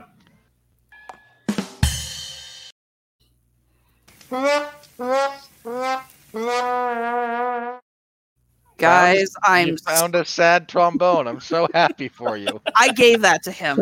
she did. You and I know- used and I it. apologize. You know what you were doing. You- you get to plead no ignorance in this. That was you, you knew what you did. Um yes, there's moments when you get that. Unfortunately, the desire I don't know if the desire for this ending was a studio note or not. If it was, shame on the studio executives. If it wasn't, shame on Shyamalan. If it was a compromise between the two, shame on the both of you. I don't really care. You created a tonally dissonant ending that made as that might as well have just screamed, "This is for the stupid American audience." I, I genuinely wonder if there's not another ending that like was shot and filmed and just wasn't used because it, it feels that weird. Uh, I suppose neither here nor there. Uh, yeah, the cinematography is weird. The dialogue, God, there's so many point pieces of dialogue, especially in the first act. Like everything before they get to the beach is bad dialogue, man. It's just bad. It's so bad. Was I the only one that cringed during the fight between the married couple? No, that was Yeah. such a bad fight. like that's. I wanted to. I wanted to throw something that says The- people don't talk like this. There were so Robert. I don't know how much of TNA Impact you've watched over the years, but there were parts of this movie where, including the fight, um, but there were definitely more, especially as things start to unravel on the beach, that reminded me of one of the backstage promos at Impact where everyone was talking over each other, and you couldn't hear a word anyone was saying. It's like the worst podcast you've ever heard, and that's a lot of this movie. I the sad thing is that could be used to good effect, and I think there's a couple of scenes when it is. Unfortunately, it just it's way too it's just too up and down. It's too uneven. The man needs a dialogue coach in the worst way, and the ending is just weird. It's unfo- again, like I said, it's unfortunate this was Shyamalan because he's talented enough to touch on a bunch of different themes and motifs that will resonate, but he's not talented enough to actually explore them with anything approximating nuance, understanding, or thoughtfulness. Hey, I want to get to Jason's thing about the um, about the pharmacy, and then we got to start to wrap. So, do you have any other things that weren't covered already that you wanted to complain about about this movie or praise? Uh, no, no, I think that's kind of the acting is mostly good. There's talented people there. They're just directed poorly. So, what are you gonna do? That's something you notice a lot with Shyamalan films. I mean, I always point out in The Happening, you have Mark Wahlberg, who I think we can all agree is a phenomenal actor. Oh God, no, I, I do no. not. I'm not. I will leave it at that. I do not agree. Okay. Uh, well, he's done some. Okay. He has given some really great performances, and he is an Oscar nominated actor, but then you have him in The Happening giving one of the absolute worst performances of all time. Well, Jason does the Kermit the Frog T save. That's none of my business. Jason, talk to me about um, you had some ethical considerations regarding the pharmacy and the trials and all of that that you wanted to talk about. So here's your moment, buddy. Yeah, and 50 words are left before I fall asleep. Um, I, I I don't think it was unethical at all. I mean, is it questionable? Yeah.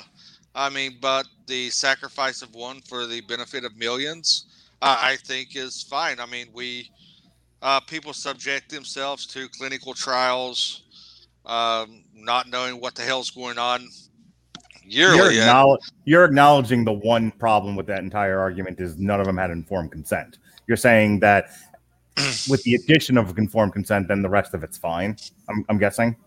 Yeah, I mean, it, uh, the only only issue I have is they didn't know that they was signing up for a clinical trial uh, per se.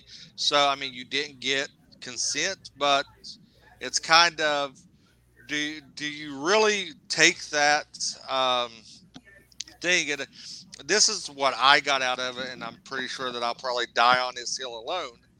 But it was it was just you know like the moving moment if they had not been on that island, their divorce was their their divorce was imminent. Their lives would have fell apart. She would have went through life suffering, and everybody that she loved would have watched her suffer for many years. This way, it was basically tackled. She got to spend the last fleeting moments with her, with the love, surrounded by her loved ones when they actually, like you pointed out earlier, Mark, when they reflect on what, why were we even mad? Uh, and it goes back to something that I live by, is basically my mantra, is in a hundred years that none of this will matter. So, and uh, that's kind of that's what I got from this movie because, you know, the benefits of their sacrifice helps millions, if not more. Uh, it- it's for the greater good.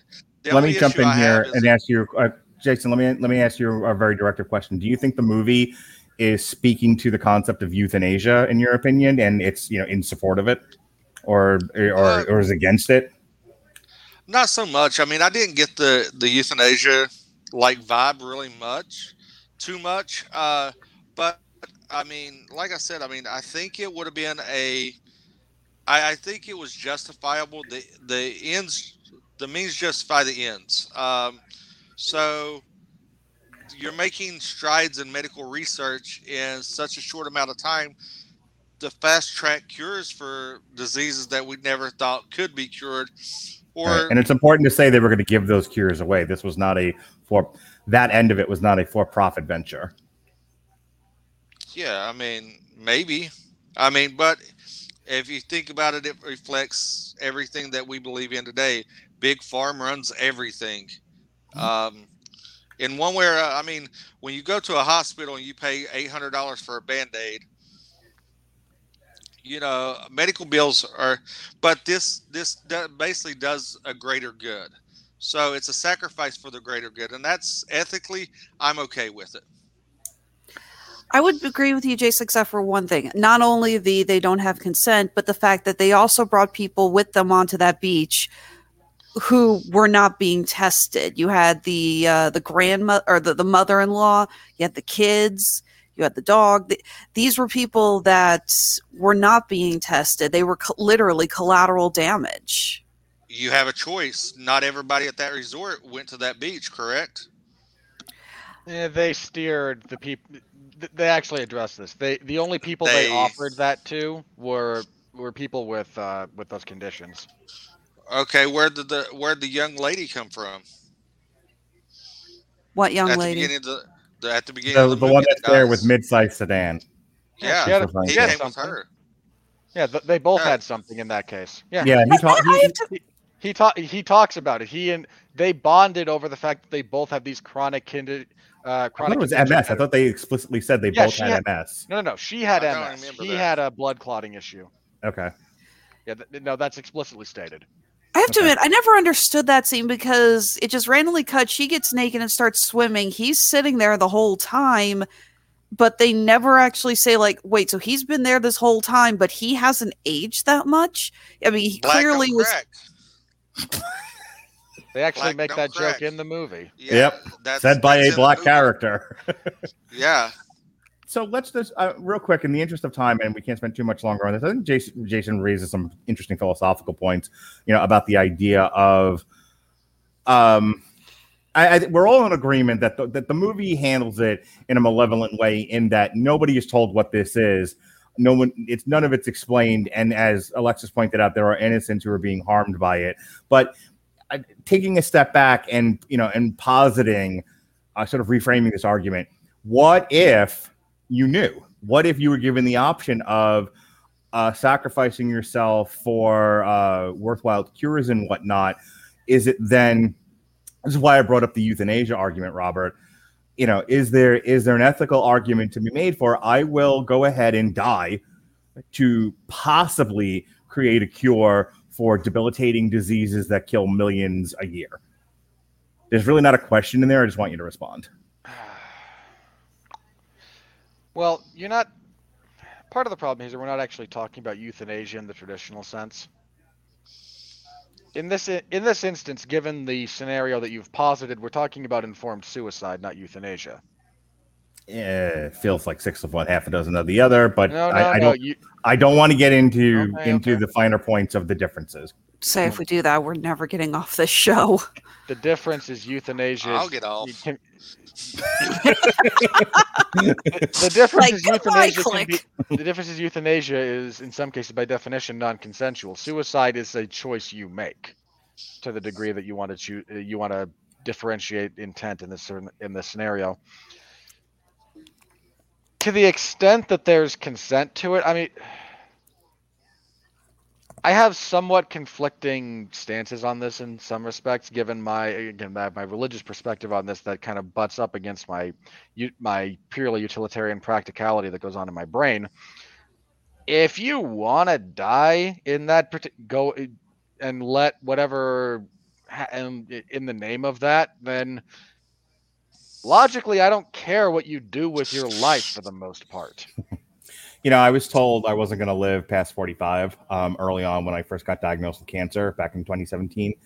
And had somebody said to me at the time, "You're not going to live past 45. We can't cure this, and even if you, even if we make the tumors go away, they'll be back and you'll be dead." Which is kind of what happened, but that's a story for another day. Um, if somebody had said to me at that time, or you know, since you're not going to make it past 45 anyway, why don't you sign up for this program and you'll be helping the greater good? I might have actually done it. You know, I, you would not. Funny cycle. Funny. Uh, this is kind of a group psychology or a, a human psychology discussion. Every. God, I hate referencing this because Is it the last airbender? no, because it's a because it's a point of reference that is overused, and I forget the name of the specific. Oh, th- this relates to that um, the famous Stanford study. The you know how many people would shock someone until they Oh, died. yeah, yeah, yeah. And believe it or not, there were there were multiple iterations of this particular test. And what they found, what everyone seemed to assume that if you if you're follow if you're just following orders, following orders, you will people will justify anything and go through with it. That's not actually the case. If Hey. all you had was someone in authority telling them keep pushing the button, keep pushing the button, keep pushing the button, they stopped well before they killed anyone most of the time if you had someone in authority telling them we're gathering valuable data with this, this is going to save lives. If you put it in someone's head that what you're doing is for the greater good, the greater good. The greater good. The greater, yes, please get that audio clip. Yeah, you that Hey, one. give me take take a take a breath, Jason. Um, I know you got to go. I got I got work in the morning too, but you were you were about to check out. So just like ten seconds, plug your stuff, and then you can take off, bud. All right. Uh, just new Twitter name. It's at Teasley T Z L E Y twenty two eight twenty two on Twitter. Uh, you can check me out on the second and short from the Cheap Seats Fantasy Football Podcast. Uh, their TikTok page. I want to be going live on. Um, their Instagram. I've, I've been basically adopted into their their family, uh, where you can find me exclusively at, and that's pretty much. Not ex- not exclusively. You're going to be on G on Snake Eyes uh, next Tuesday. Mark, we talked about this. You did not remind me. No, uh, I, I was getting ready to say until I uh, till I come back next Tuesday when Mark um, reminded me that I'm doing Snake Eyes, so I have to watch that this weekend. So, Sir, I salute you. Thank you for jumping that grenade for me. yeah, you owe me. You owe me one. One. You owe me one. Um, but yeah, I mean, uh, it's been fun. Uh, I'm um, getting ready for another 12 and a half hour day tomorrow. So, uh, Mark, I will see you uh, reluctantly when we watch Snake Eyes. Sounds like a plan, Stan. All right, Robert, go ahead and wrap up your your uh, thought there, and then we will start to march this towards the end. Just that human being, I don't know what this is about the human psychology, but this actually is a fairly universal thing. Again, appeals to authority are iffy. You know, just following orders is not really a. It, it it's not the kind of like psychological uh, skeleton key that people think it is. It really is more the concept of going beyond yourself. And that's when things, if you again want to get into group psychology and the uh, and how humanity works as a whole, that's when things get dangerous. Just the you know, just an, an authoritative figure telling you to do something. Well, no, you're going to split. You're going to get a bunch of people with ethical and personal concerns who are going to draw lines, and things go badly. All right. When you're able to kind of flip that switch towards no, this is helping people, this is for something Mm-hmm. and you have a person in authority and you have that authority kind of supporting the supporting the case that they're that they're making that's when things get dangerous and flunky so again in your case if you get to a degree of fatalism and you are then told here your death can mean something that radically eh, that keys into stuff in your brain that is hardwired in a purely biological sense All right, folks. I think we've all kind of landed. This is one of those rare instances where the where I think we all kind of landed where the consensus was because the critical score for this was, and we're not going to do the Rotten Tomatoes bit. This is Comic Stripped after all, not damn you Hollywood. Um, but the critical consensus was fifty percent, which is rotten. Um, you know, old has no shortage of interesting ideas. Uh, it's uneven execution uh, will intrigue or annoy viewers. I think we landed somewhere between intrigued and annoyed. depends on Um, which part of the movie you're talking about it does both Yeah. Um, you know, I'm crying in one moment and throwing my shoe in the next is certainly an experience. The audience score, in a rare instance of this happening, actually agrees with the critical score. There, uh, it's a 52% measured on Rotten Tomatoes. Financially, though, and, and here's and this is the trick in Hollywood, isn't it? You know, until you run out of cachet and uh, and whatnot. If your if you no matter how much your movie sucks, if it makes money, they'll keep letting you make them. Um, this was made Michael on Bay made a career out of that.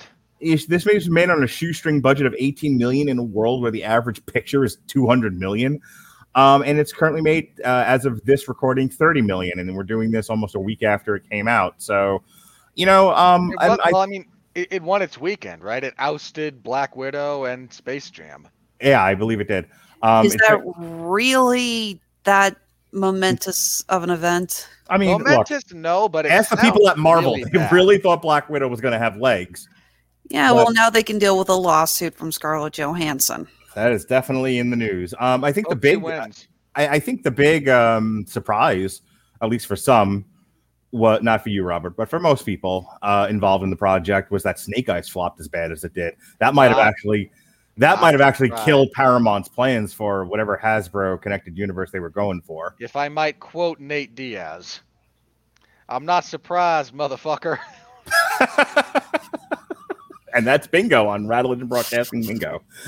All right, um, that's that's also the end of our review here for old. Um, if you're, you're not as critical as we are, you'll probably enjoy it. It's it's a well, it's an interesting and well told story with some with some bizarre uh, cinematic choices being made, but it's definitely not the worst thing I've seen this year, not by a long shot. Also, Not even close. it ain't half good, but it ain't half bad neither. Um, or the other way around. Alexis, go ahead and do your plugs. All right, Honeysuckle Rose Creations, where fashion meets fandom at the intersection of geek Alexis, and chic. stop! Oh, for God's sake, Mark! I just got home yesterday. Leave me alone. Don't bully me. That's my job. Don't be a patriarchal oppressor. Too late. All right, we're getting How ready. dare you to- oppress the patriarch like that? anyway, we are getting ready to uh, head down to Orlando. We're going to be working uh, MechaCon down there. Uh, Mark, I will be seeing you and your family at the show. Thursday, that's when we're heading down there. All right, prepare to pay handsomely for your daughter's jewelry. Just give my daughter free shit so she can model it on Instagram. How many followers does she have? Not enough. You don't know that. That's a legitimate question, Mark. She doesn't have an Instagram, it's mine. Now, how many followers do you have? Not None enough. business. And then, then Alexis's response is correct. The answer is not enough. exactly. Yeah, sorry. I don't uh I don't give free shit to influencers, okay? But you, well, can I can I posit that you could take advantage of child labor? No. I've tried that. It's called dealing with my sister. Moving on. Yes. So after Orlando, we will be appearing at Planet Comic Con here in Kansas City. And then I will be turning right around and heading to the Colorado Springs Comic Con because I had completely forgotten That'll that I fun. bought a table for that before the world ended back in 2019. Yeah, where are you with like just making up for 2020 at this point? Have you, is it are you still all working through that list? The problem is that A, a lot of conventions have decided now that vaccines are becoming more prevalent, fingers crossed that we don't have to deal with a second lockdown because assholes are not vaccinating themselves. You know who you are. Uh, a lot of conventions are trying to get in under the wire for 2021. We've lost the first half of the year with dealing with people getting vaccinated and finding out if this was going to work. Now, all of a sudden, everyone's going, okay, now we can get an event in. The other problem is that we've had several shows that I'm just going to say it have decided to screw me over. Uh, that we have one show in particular, I will not name names, I'm not going to say names, but they held a virtual event in 2020. And when I asked, well, am I going to get a rollover from my table in 2020? They said, oh, you had the option to be on the virtual event. You didn't take it, so we don't owe you anything. I gave them the world's biggest middle finger and said, oh, I guess I'm not going to your show anymore. Thanks for that. Hope it's not the burlesque show that you went to No, years ago. no, it's not the Nerdlesque show. Um, I need more pictures from that event. I am not allowed to take pictures at that event. Just buy a ticket, Mark. Jeez. If I, if I can't buy a ticket to go see Sabaton in Utah and, and Judas Priest with you, I'm not buying a ticket to go to Nerdlesque, wherever the hell this is. Kansas Um, City. Yeah, yeah. sorry. You will just have to deal with me describing the girl who did the striptease to dressed as Dr. Zoidberg to Rock Lobster. every time you say it. This exists. That It might be the best thing.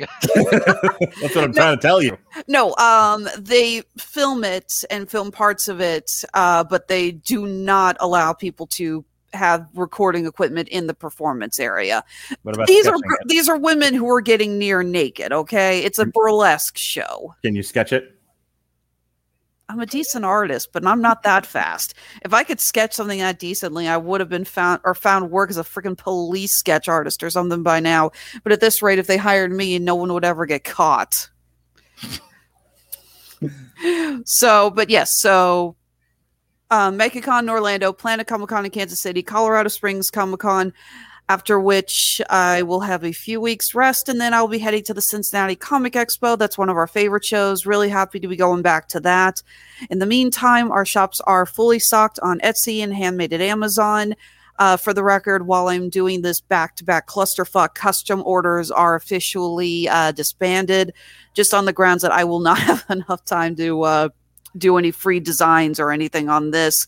Of course, our sh- we are also selling our stuff through Level One in the river in the Kansas City River Market and Mind Games and Magic in uh, Lee Summit, Missouri. Uh, we're dealing with some other shops. We really want to start pushing more of our merchandise through these uh, other air- shops, uh, not only through the Kansas City area, but through Kansas and Missouri and expanding. This is really where I want the company to go uh, head towards. So I'll let you guys know how things work there. But yes, again, uh, shops on Etsy and handmade at Amazon, and you can always follow us on Facebook, Instagram, and Twitter. Honeysuckle Rose Creations, intersection of geek and chic. Speaking of Amazon, we have a deal for all you people who like music. Do you like music? I like music.